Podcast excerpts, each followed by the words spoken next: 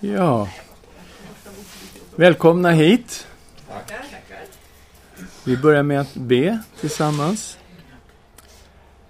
Tack gode Gud för Nya Testamentet, som är ditt inspirerade ord. Och vi ber att du hjälper oss här att få en överblick över hela denna bok, hela Nya Testamentet. Tack att du fyller oss med din Ande och talar till oss idag. I Jesu Kristi namn. Amen. Ja, förra gången så hade vi Lukas bro från Gamla till Nya Testamentet. Och vi tittar egentligen på de två första kapitlerna i Lukas för att se hur Lukas binder ihop GT och NT. Vi har ju de 400 tysta åren och det är otroligt viktigt att det här nu binds ihop för att, så att man ser att det är profetiorna i Gamla Testamentet som faktiskt går i uppfyllelse. Och förra gången tittade vi på detta det fantastiska med födelsen av Johannes döparen och Jesus och vad som hände där i början. Och nu ska vi titta på ett annat evangelium, Matteus bro, från Gamla till Nya Testamentet. Och när man kommer som ny bibelläsare till Matteus så studsar man ju direkt, för att det börjar ju med en lång släkttavla. Man tänker, vad är det här för någonting? Ska det börja med en släkttavla? Och det är Jesus släkttavla som kommer här. Den börjar ju på ett väldigt djärvt sätt, måste man säga. Detta är berättelsen om Jesus Kristus, Davids son, Abrahams son. Ha. Skulle denna Jesus från Nasaret vara Kristus? Är han Messias? Ja, om han ska kunna vara Messias, då måste han vara Davids son och Abrahams son. Annars kan ju inte Jesus från Nasaret vara Messias. Så är det ju. Och vi ska titta lite grann på detta, vad det går tillbaks till, varför han måste vara Abrahams son. Vi går till Första Mosebok, kapitel 12, vers 1-3. Herren sa till Abraham, gå ut ur ditt land, från din släkt och din fars hus och bege dig till det land som jag ska visa dig. Där ska jag göra dig till stort folk. Jag ska välsigna dig och göra ditt namn stort. Och du ska bli en välsignelse. Jag ska välsigna dem som välsignar dig och förbanna den som förbannar dig. I dig ska alla släkter på jorden bli välsignade. Och här tittar vi ju på det sista av de här löftena. Att i Abraham ska alla släkter, det är rätt många på jorden, alla släkter på jorden ska bli välsignade i Abraham. Det finns ju bortåt 6000 språk till att börja med. Och sen har vi då alla folkslag. Det är märkligt vad Gud säger till denne man, att alla de här ska bli välsignade i Abraham. Vi går också till det 22 kapitlet i Första Mosebok. Och vi har det här när Abrahams tro och lydnad prövas och han ska offra sin son Isak. Och efter den här testen så lovar Gud med en ed, han svär vid sig själv, att han ska göra någonting med Abraham. Och det är en upprepning av löftet. Vi kommer till 16 versen i det 22 kapitlet. Jag svär vid mig själv, säger Herren, eftersom du har gjort detta och inte undanhållit mig, din enda son, ska jag rikligen välsigna dig och göra dina efterkommande talrika som stjärnorna på himlen och som sanden på havets strand. Och din avkomma ska inta sina fienders portar. I din avkomma ska alla jordens folk bli välsignade därför att du lyssnade till min röst. Och den här avkomman, säger aposteln Paulus, handlar om en person, ett singular, det är en människa det avser, och i den här människan kommer Gud att välsigna alla släkter i hela världen. Och då är vi i Galaterbrevet kapitel 3 och vers 16. Nu gavs löftena åt Abraham och åt hans avkomma. Det heter inte och åt dina avkomlingar, som när man talar om många, utan som när man talar om en enda, och åt din avkomling som är Kristus. Och här förstår vi nu varför han måste börja släkttavlan på det här sättet. Att här är berättelsen om Jesus, Kristus, som då är Abrahams son, men han är ju också Davids son, och det måste han vara. Och det har att göra med det förbund som Gud gjorde med David. Vi ska titta i första krönikeboken kapitel 17, vers 11 till 14. Och här var det ju att David ville bygga ett hus åt Gud, ett tempel i Jerusalem. Men eh, profeten Natan kommer och säger till David att Ja, du ska inte få bygga det här huset, men jag ska bygga ett hus åt dig. Och vi kommer till elfte versen, sjuttonde kapitlet, första krönikeboken. Ty det ska ske att när din tid är ute och du går till dina fäder ska jag efter dig upphöja en avkomling, en av dina söner, och jag ska befästa hans kungarike. Han ska bygga ett hus åt mig, och jag ska befästa hans tron för evigt. Jag ska vara hans fader, och han ska vara min son. Min nåd ska inte vika från honom så som jag lät den vika ifrån den som var före dig. Jag ska hålla honom vid makt i mitt hus och i mitt rike för evig tid och hans tron ska vara befäst för evigt. Så här är ju alltså någonting mycket, mycket märkligt. Att det handlar om en evig tron. En tron som är befäst för evigt. Det handlar om en person som ska kallas för Guds son, som ska vara Guds son. Så det är ju någonting väldigt, väldigt speciell person. Och här kommer nu efter denna profetia som Natan ger till David så kommer ju många profetier som handlar om Messias som Davids son.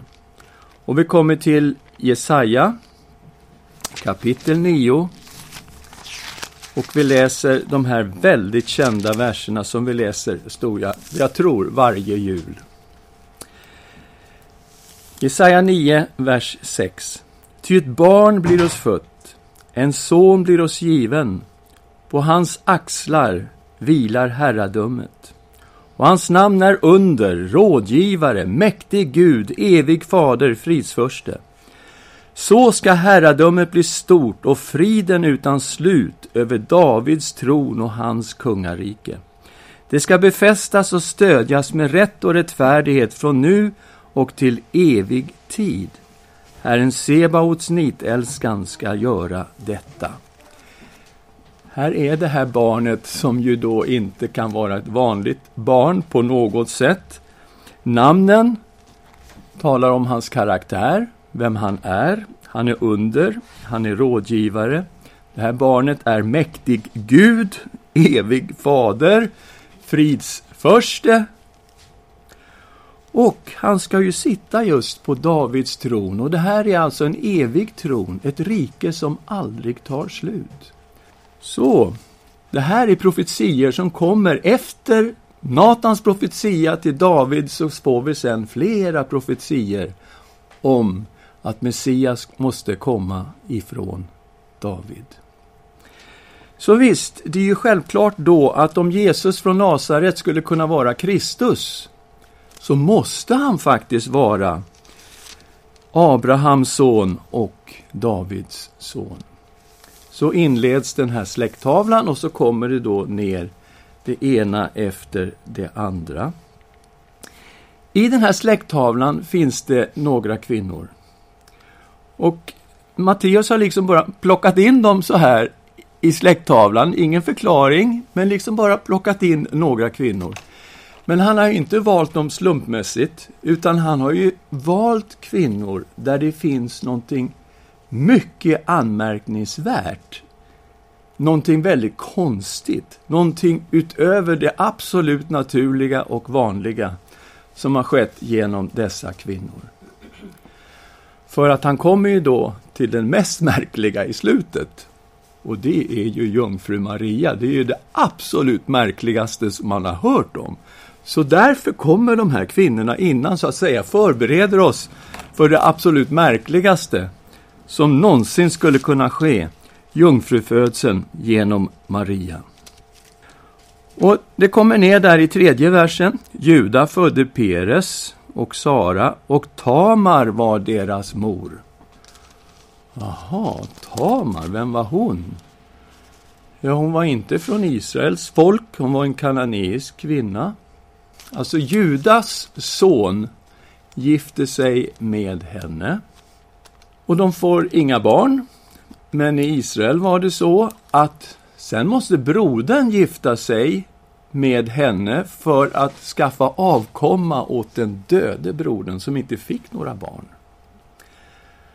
Och det går fel. Två gånger går det fel.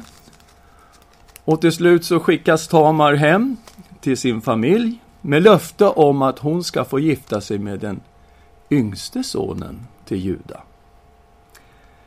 Men det får hon inte. Tiden går och det blir ingenting. Och då så klär hon ut sig till en tempeltärna och lockar Juda att gå in till henne. Och Juda går alltså in till sin svärdotter.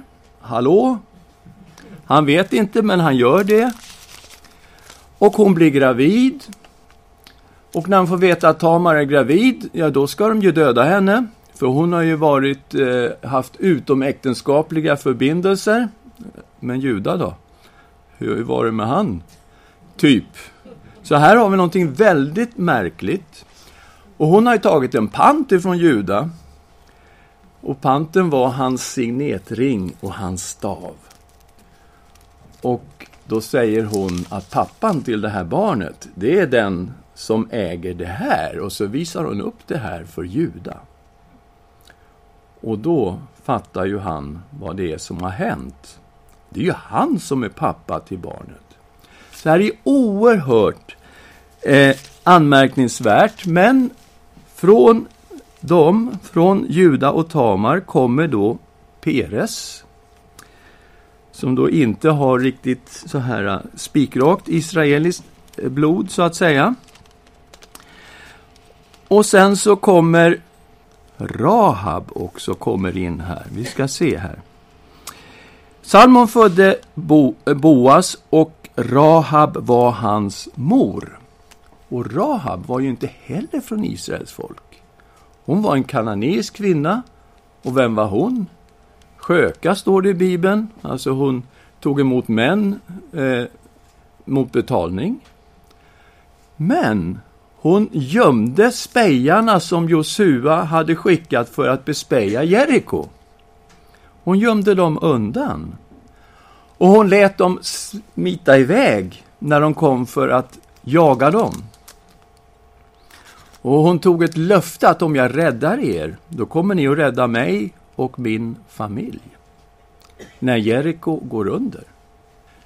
Och det är precis det som sker. När Jeriko går under så räddas Rahab och hela hennes familj och faktiskt hennes släkt räddas. Och hon konverterar och blir en troende på Israels Gud och gifter sig med en av israelerna och kommer rakt in i Jesus släkttavla. Denna kvinna.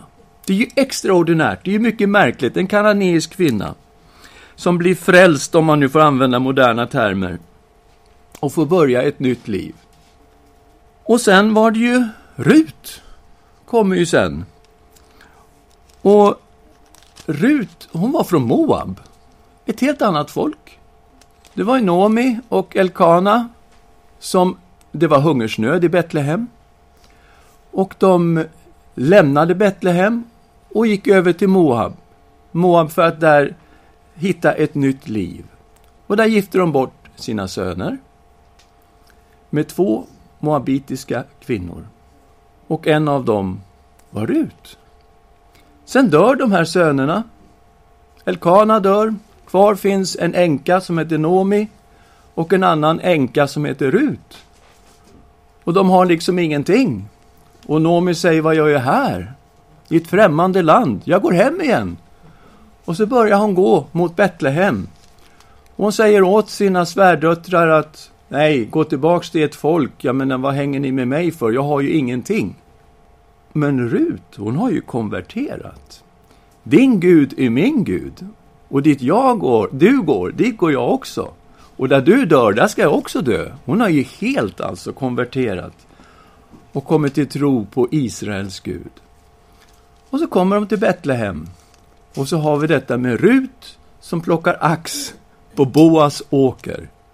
Och den fantastiska berättelsen hur Boas gifter sig med Rut.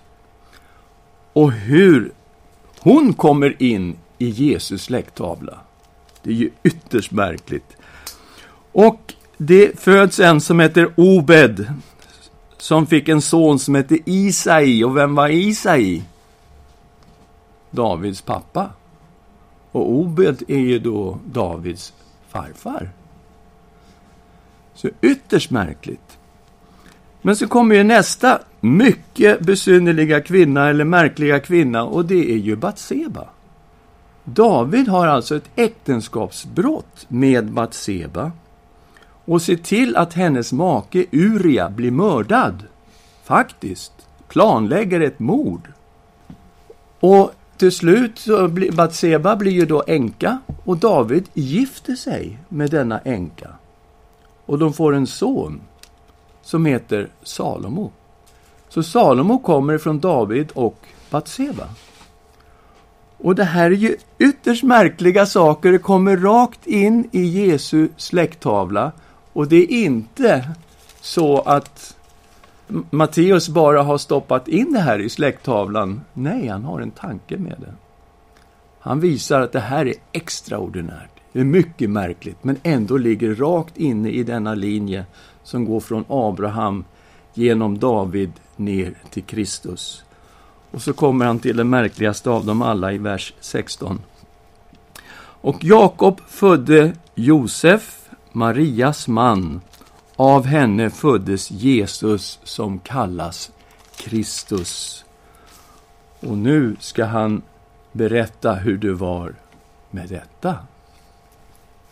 Och eh, han säger att de var trolovade, precis som Lukas säger, de var trolovade. Det innebär att de hade haft den här förlovningen, men det här var mycket mer än en förlovning. En trolovning var som ett äktenskap. Bara det att de inte hade haft bröllopsfesten. Och det ser man ju här, att när Josef ska skilja sig ifrån Maria måste han ju alltså skilja sig. Han kan inte bara bryta förlovningen och gå därifrån. Det måste ske en skilsmässa för att bryta en trolovning. Och det ängeln säger till Josef är att ta till dig din hustru, Maria. Så att det här är ju någonting mer än en förlovning som vi talar om när vi talar om trolovning. I alla fall så visade det sig då att Maria var gravid. Och Josef kan ju inte tänka någonting annat än att hon har varit otrogen. Hon har säkert förklarat vad som hände. Du vet, ängeln Gabriel kom till mig och han förklarade märkliga saker. Han sa att eh, jag ska bli gravid genom den heliga Ande. och eh, det här barnet ska kallas Guds son. Det här är Messias vi talar om. Han ska sitta på sin fader Davids tron. Och vid allt det här som finns i Lukas har säkert Maria förklarat för Josef. Men det går inte in alltså. Utan han kan bara tänka en enda tanke. Och så bestämmer han sig för att jag måste skilja mig från Maria. Men han tänker, jag vill inte utsätta henne för vanära. Hon kunde bli stenad i den här situationen, det förstår vi ju. Om hon bara var gravid och Josef inte var pappa, då kunde alltså Maria bli stenad i Israel på den här tiden. Så att han vill inte utsätta henne för vanära, utan han vill göra det här på ett snyggt sätt och skilja sig ifrån henne i hemlighet. Och precis när han har bestämt sig för detta, då kommer Herrens ängel i drömmen och talar till honom. Vi kommer till tjugonde versen.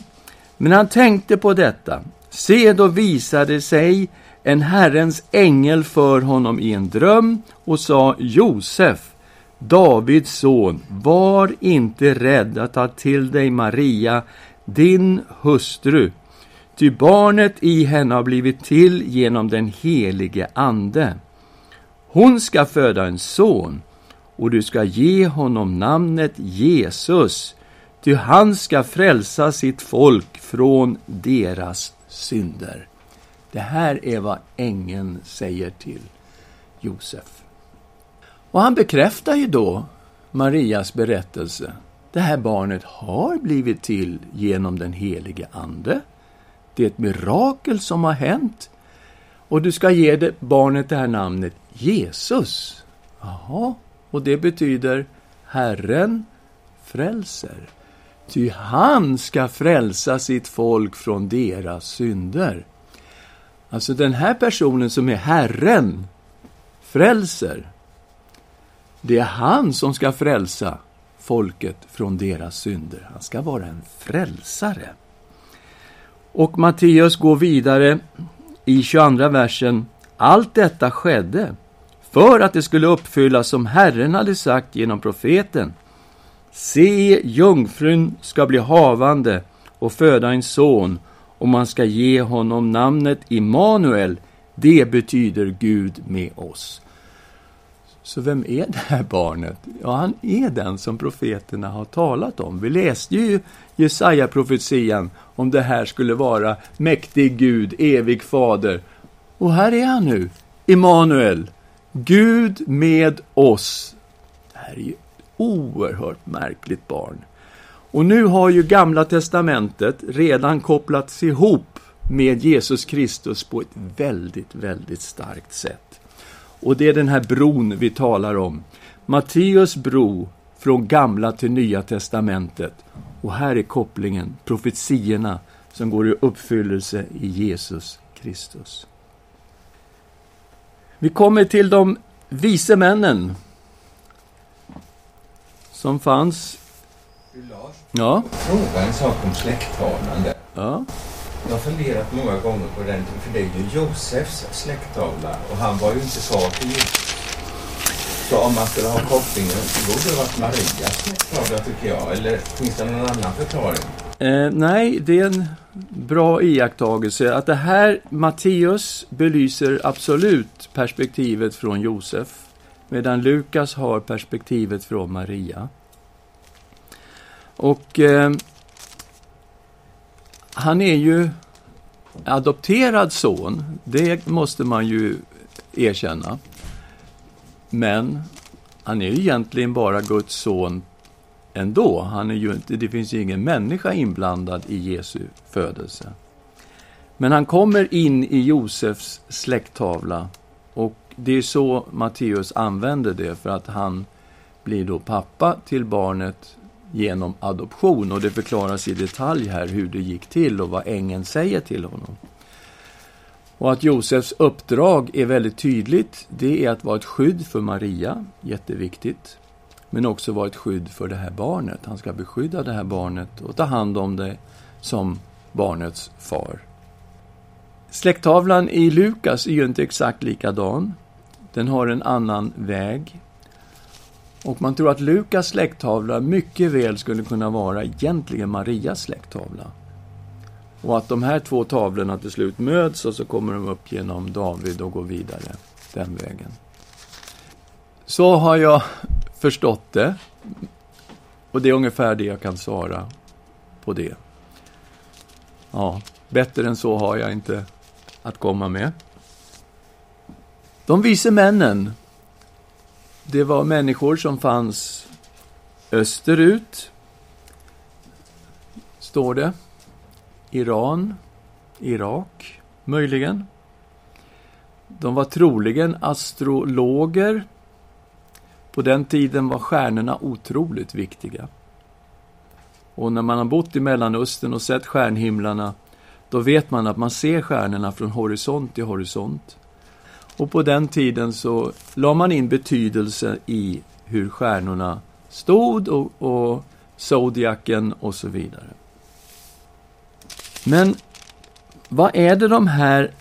De, de kommer alltså till Jerusalem och de frågar var är judarnas nyfödde kung? Vi har sett hans stjärna gå upp och har kommit för att tillbe honom.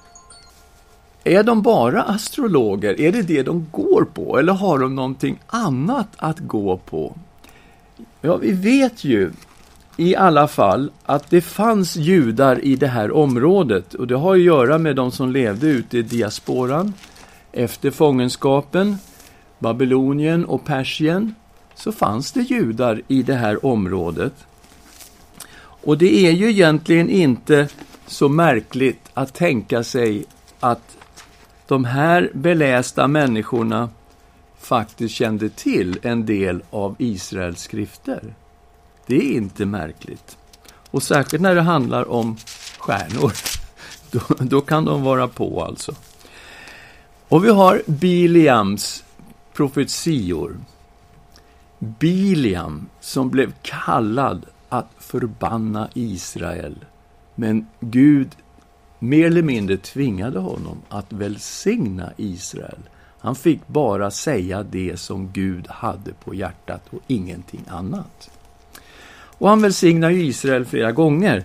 I fjärde Mosebok 24 så läser vi i vers 17 vad Biliam säger.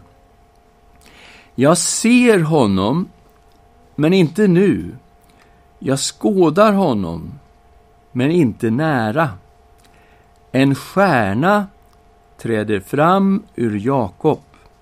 En spira höjer sig ur Israel. Och det här har man då tolkat messianskt. Så man tänker sig att, ja, det här talar om en person, en kung, en stor kung som ska resa sig ur Israel, en spira, ska resa sig ur Israel och att den här stjärnan skulle peka på en person. Och det är fullt möjligt att de vise männen har det här med i bilden vad de nu har sett. En nova är en bra gissning om man tittar på olika konstellationer. Och det fanns en nova eh, vid den här tiden. Eh, jag är inte exakt säker på när, ungefär 6-7 före Kristus fanns en nova. Som man tror skulle kunna vara den som det handlar om. I alla fall, de är säkra på sin sak, så säkra att de gör en jätteresa det är ju en väldig förberedelse för den här resan och de tar sig alltså ända till Jerusalem. Och går till kungen och säger, var är prinsen? Och Herodes säger, vad pratar ni om? Lugna ner er nu lite grann. Eh, va? Har ni sett en stjärna? Ska det vara en nyfödd kung här i Israel? Och han börjar ju ana oråd. Så han kallar ju till sig skriftlärda och frågar, var ska Messias födas någonstans? Och de säger, ja men han måste ju födas i Betlehem. Det står ju hos profeten Mika. Kapitel 5, vers 2. Men du, Betlehem Efrata, som är så liten bland judatusenden, Från dig ska det åt mig komma en som ska härska i Israel. Hans ursprung är före tiden, från evighetens dagar. Därför ska han överge dem fram till den tid då hon som ska föda har fött. Då ska resten av hans bröder få vända tillbaka till Israels barn. Han ska träda fram och vara en herde i Herrens kraft, i Herren sin Guds namns höghet, och det ska ha ro, ty han ska då vara stor in till jordens ändar. Så det här är ingen vanlig liten kung som kommer, utan det här är en som har ett ursprung före tiden. Oj då. Från evighetens dagar. Vem är detta? Och han ska alltså vara en stor kung ända in till jordens ändar. Och man har kopplat då förstås på Jesu tid, de skriftlärda, det här är Messias, han måste födas i Betlehem. Och det är precis det då som sägs till de vise männen, att eh, det är i Betlehem. Också Herodes gör klart när ni har hittat det här barnet, kom förbi, tala om var barnet finns och så ska jag komma och ge det min hyllning. Men det tänker han ju inte göra, utan han tänker ju komma och döda detta barn. Och han har noga frågat ut tiden när stjärnan visade sig. Och då vet han hur gammalt det här barnet är. För barnet kan ju inte vara äldre än när stjärnan gick upp. Ja, de tar sig ner mot Betlehem och stjärnan visar sig igen och på något sätt så leds de till den här platsen. De faller ner och de tillber barnet. I vers 11. De gick in i huset och fick se barnet med Maria, dess mor. Då föll de ner och tillbad det. Och de tog fram sina skatter och överlämnade gåvor till barnet guld, rökelse och myrra. Och sedan de i en dröm hade blivit varnad för att vända tillbaka till Herodes tog de en annan väg hem till sitt land. Ja, de faller alltså ner i tillbedjan av detta barn. Och de lämnar fram gåvor. De förstår, det här är den här kungen som vi, vi är säkra på att det var den som föddes i Israel och vi såg hans stjärna gå upp. Och nu är det ju så att det är fara och färde därför att eh, de blir varnade i en dröm att inte återvända till Jerusalem. De tar en helt annan väg hem. Och Herodes förstår, de här vise männen, de kommer nog inte. Men jag ska ändå få Messias. Och så skickar han ut sina soldater för att döda Jesusbarnet. Men innan detta sker så får Josef en dröm.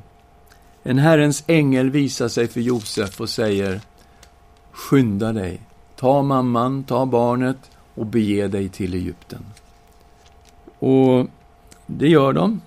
De flyr. Så innan Herodes armé kommer, soldaterna kommer och dödar alla pojkar i Betlehem.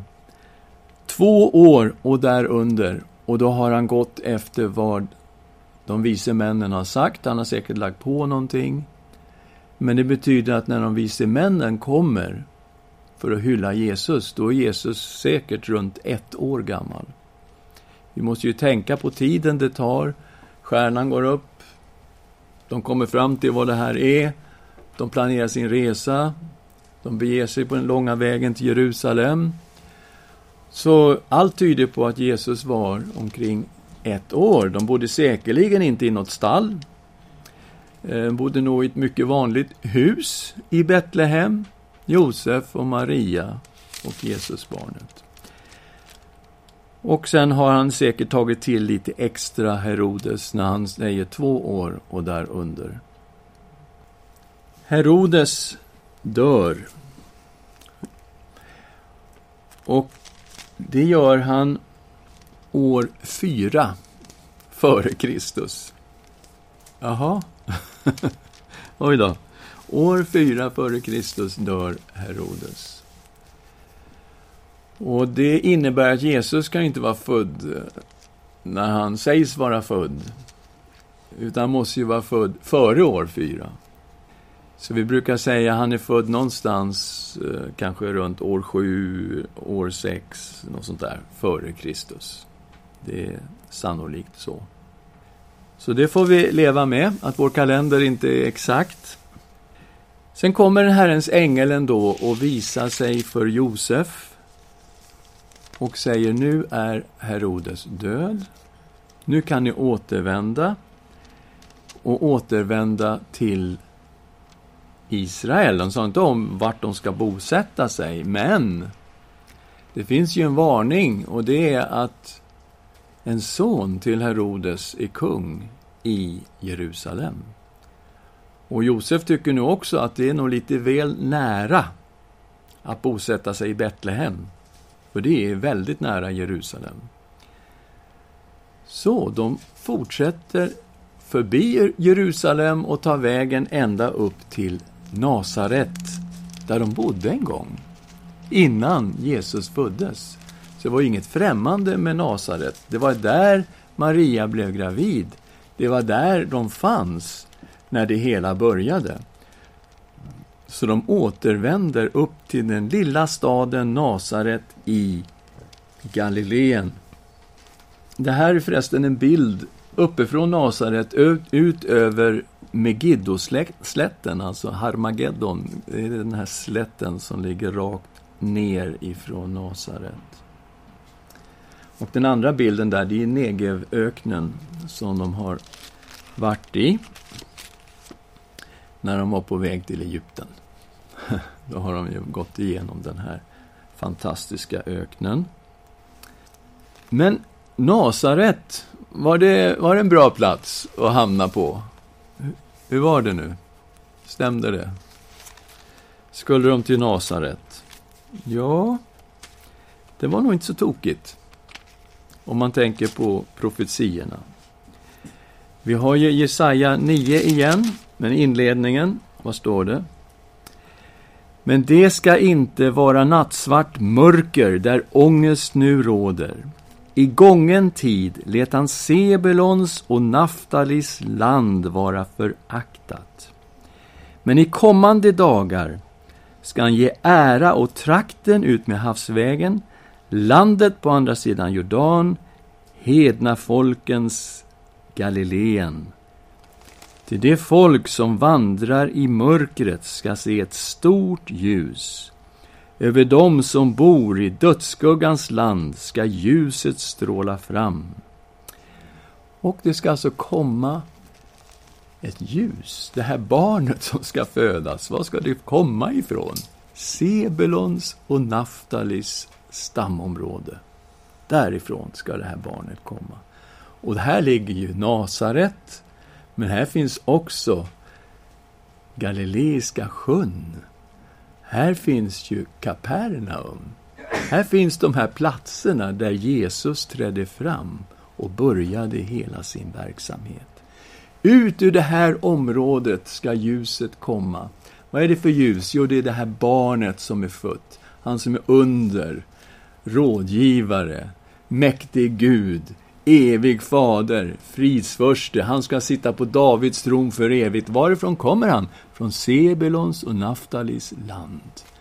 Ja, det var ju helt rätt.